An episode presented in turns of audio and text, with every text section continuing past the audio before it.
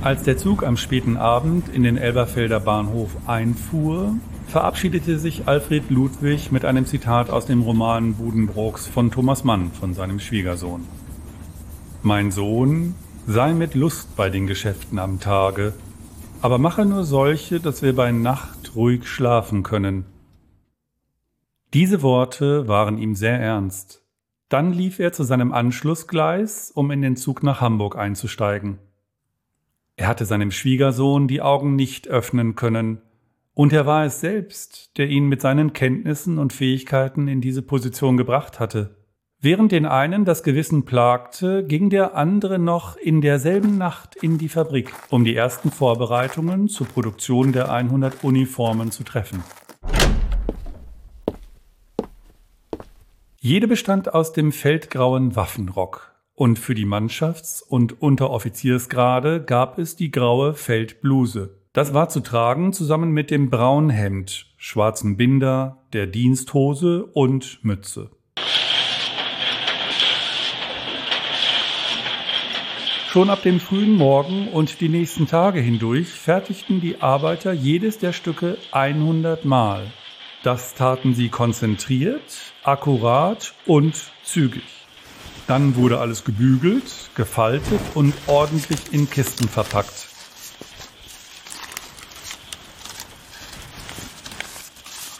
Die letzte Kontrolle jeder Feldbluse, jedes Braunhemds, schwarzen Binders und jeder Diensthose und Mütze machte Hans Johannes Stock selbst. Hier und da nahm er mit spitzen Fingern noch ein Fadenstück von der Kleidung.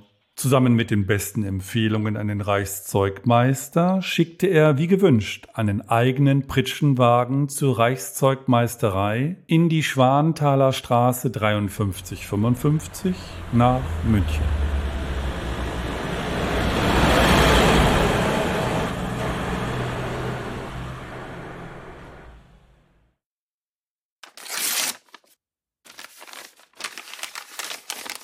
Wie mühelos, murmelte Stock überrascht und zufrieden, als er den Berechtigungsschein der Reichszeugmeisterei in Händen hielt und der Magdalena zeigte. Eine Antwort von dort hatte nur wenige Tage auf sich warten lassen. Nach Bearbeitung Ihres Antrags wird Ihnen meine Entscheidung mitgeteilt, hieß es dort. Sie sind zur Herstellung bzw. zum Verkauf parteiamtlicher Uniformen für die Mitglieder der Sturmstaffel zu den bisher geltenden Bedingungen auf vorerst zwölf Monate ab Datum dieser Mitteilung berechtigt. Den Behörden und Betriebsprüfern der Reichszeugmeisterei gegenüber dient diese Bestätigung als Ausweis. Heil Hitler. Reichszeugmeister. Nun dachte er über seine wunderbaren Möglichkeiten nach. Tausende berechtigte Textilproduzenten gab es im Reich, aber die beunruhigten ihn gar nicht. Die meisten waren klein, wahrscheinlich in etwa so groß wie die Manufaktur seines verstorbenen Vaters in den Anfangsjahren. Er hielt es für unwahrscheinlich, dass andere Hersteller die Zeit der Weltwirtschaftskrise so kühn und unnachgiebig für die Vorbereitung auf diesen neuen Aufschwung genutzt hatten wie er. Keiner hatte einen Schwiegervater Alfred Ludwig Hansen mit seinen Kenntnissen zur Produktion und zu den Maschinen wie er. Stock wusste um seinen Vorsprung und den wollte er halten. Dann gab Himmler als Reichsführer SS der Reichszeugmeisterei den Auftrag, die weit mehr als 200.000 Mitglieder der Sturmstaffel mit neuen einheitlichen Uniformen auszustatten. Das Geld dafür sollte aus der SS-Kleiderkasse kommen. Und wie alles zu dieser Zeit sollte es schnell gehen. Darum wurde der Auftrag auf mehrere Fabriken verteilt. Doch in der Reichszeugmeisterei hatte man verstanden, dass die Textilfabrik Stock in Elberfeld dank des bemerkenswerten Wirkens des Professors die höchste Qualität mit der kürzesten Lieferfrist von allen Herstellern verbinden konnte. Richtig eingesetzt, so rechnete man sich aus, würde diese Fabrik zur Erhöhung der nationalen Leistungsfähigkeit enorm beitragen können. Das wollte man sich ansehen. Darum entschied man der Textilfabrik Stock, den weitaus größten Teil der Produktion zuzuweisen.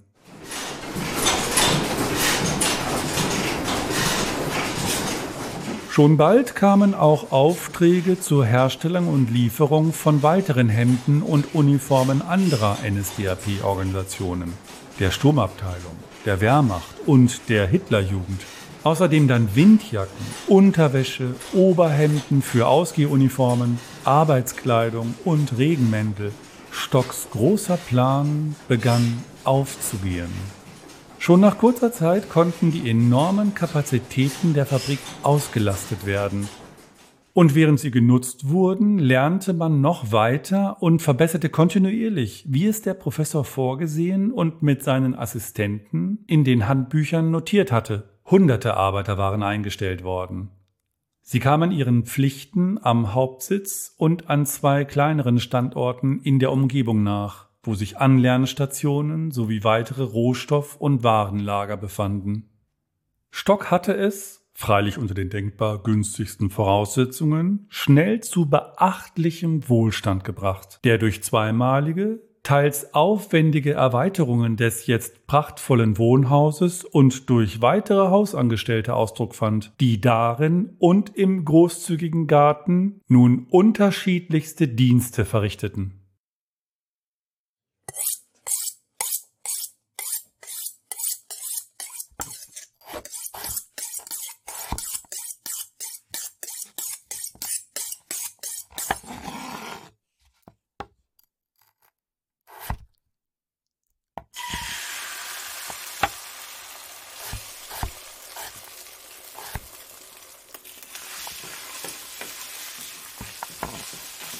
Im Flur rechts von der Küche gab es zwei lange Regale mit Büchern und Heften. Da waren Bände zur Hauswirtschaftslehre. Sie erklärten die Haushaltsführung detailliert und gaben manchen Rat zur günstigeren Verrichtung der unzähligen Tätigkeiten und sogar wichtige Hinweise zum Einsparen von Kräften, etwa beim Glätten der Wäsche, beim Spülen oder Kochen. Die Herrschaften und Gäste des Hauses waren hochgestellt, mit ebenso hohen Ansprüchen. Mühelos konnten ihre Gaumen und Augen eine gute Küche von einer sehr guten unterscheiden. Darum standen und lagen da auch unzählige Kochbücher und Küchenkalender aus einigen anderen Regionen Europas, aus Italien und Frankreich oder Spanien. Auch einige Länder Osteuropas waren vertreten. Die Köche suchten darin immer neue Anregungen und probierten vieles aus. Die Leitende sah es gerne, wenn alle darin lasen. Alle sollten immer Neues lernen, neue Rezepte und Kunstgriffe. Weil das Nahrungsangebot sich im Laufe des Jahres doch ähnelte, mussten Variationen her. Jetzt im Herbst war die Jagd eröffnet und bestellt wurden Kaninchen, Hasen und Rebhühner. Gab es Braten, so wurde der unten in der Küche behutsam vorgeschnitten. Aber serviert wurde trotzdem mit Tranchiergabel und Messer. Der Hausherr machte das für seine Frau oder vor den Gästen selbst. Ihm reichte die Andeutung. Auch der Fisch wurde geliefert. Im Herbst waren es oft der Seehecht und der Wittling. Beide kamen von der französischen Küste, selten von der Nordsee. In der Küche hatten sie die Hitze richtig zu wählen, damit er knusprig gelang.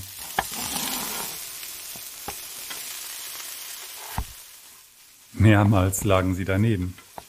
Mal kam er als Braten, dann wurde er als Zwischengericht eingeschoben. Sie servierten ihn als Vorspeise oder Pastete und ein paar Wochen später als kunstvolle Torte in Ragout oder Salat.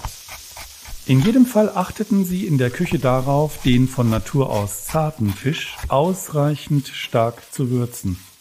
Was es als Nachspeise gab, war fantasiereich und delikat etwa Süßspeisen mit Schokolade, mit schönem Aroma und fruchtiger Sahne, aber auch herzhaft, manchmal verwegene Kombinationen von Käse und Kastanien, danach immer Kaffee, schließlich Likör. Und nach 24 Stunden musste schon wieder etwas Wunderbares auf den Tisch.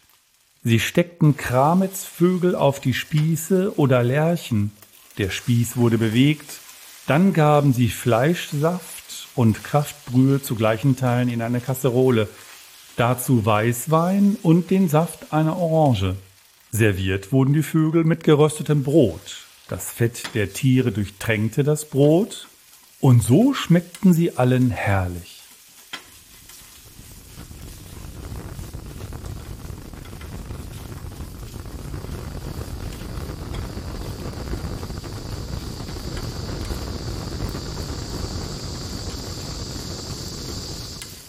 Manchmal wurden die Vögel auch mit zerlassenem Speck übergossen und dann bestreut mit einem Gemisch aus Brotkrumen und Salz. Sie rieben die Schüssel mit einer Roggenbolle ein und richteten alles schön an. Schließlich bestreuten sie die knusprigen Tiere mit Pfeffer und beträufelten sie mit saurem Traubensaft. Auch das Gemüse galt es hervorragend zu verarbeiten. Vor allem das Blütengemüse galt im Haus als Besonderheit. Etwa die Herbstartischoke. Schon weil sie nur schwierig zu kriegen war. Sie kochten sie in Wasser und servierten sie dann mit Buttersoße oder Öl. Auch das war ein wunderbares Zwischengericht. Die mittelgroßen und kleinen Exemplare traten unter den Händen der Köchinnen verschieden in Erscheinung, so wie man es in Spanien macht, mit Fleischsaft oder noch unreifen Trauben serviert, im Hühnerfrikassee als Brei, gebacken oder nur turniert. Die Leitende besprach sich regelmäßig mit den Köchen und für ein herbstliches Mahl regte sie an, dass man sich auch den Pilzen mehr widmen möge bis auf ein paar Soßen haben wir das weite Feld dieser kulinarischen Genüsse noch gar nicht erschlossen, meinte sie. Bald werde man wieder Pilze auf dem Markt einkaufen. Als sie das hörte, durchsuchte auch Anna folgsam die Regale nach geeigneten Büchern zu Pilzen und Pilzgerichten ab. Sie fand ein Heft und nahm es aus dem unteren Regal. Die Pilze des Waldes. Volksausgabe von Dr. Hans Bachmann, Professor für Naturgeschichte in Luzern 1920.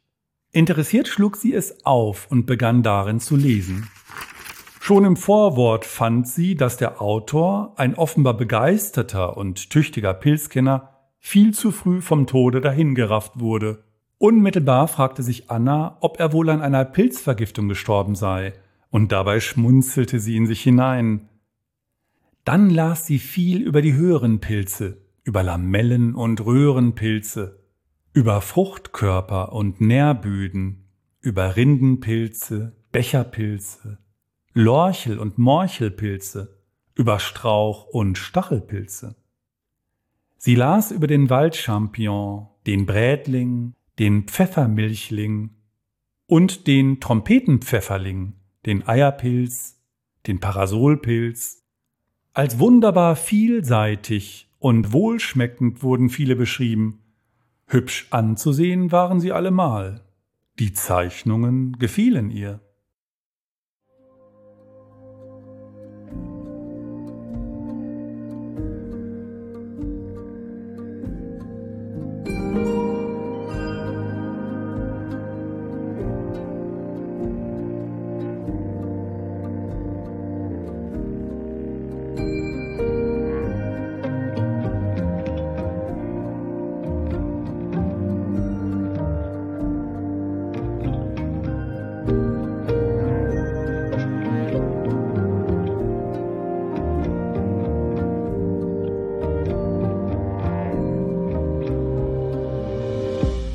In fast allen Wohnräumen gab es Leinen oder Klingelknöpfe, mit denen das Hauspersonal gerufen wurde. Die Leinen und Kabel führten durch lange Schächte und hohle Wände. Erstere wurden von Rollen getragen und ins Untergeschoss gelenkt. Neben der Küche war im Flur eine Nische, dort kamen die Verbindungen an. Die Mauernischen mit den Seilen, Schellen und Lämpchen war vom Flur aus für alle einsehbar und aus der Schreibtischecke der Leitenden. Die Leinen waren markiert und die Schellen tönten verschieden.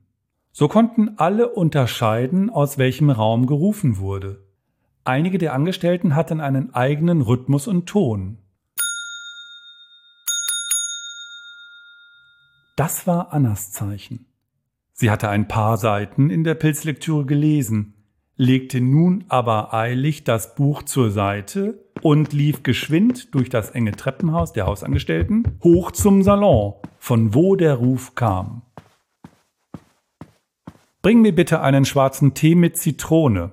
Und als sie den servierte, wir brauchen hier noch einen Stuhl. Dann rief der Hausherr sie wieder.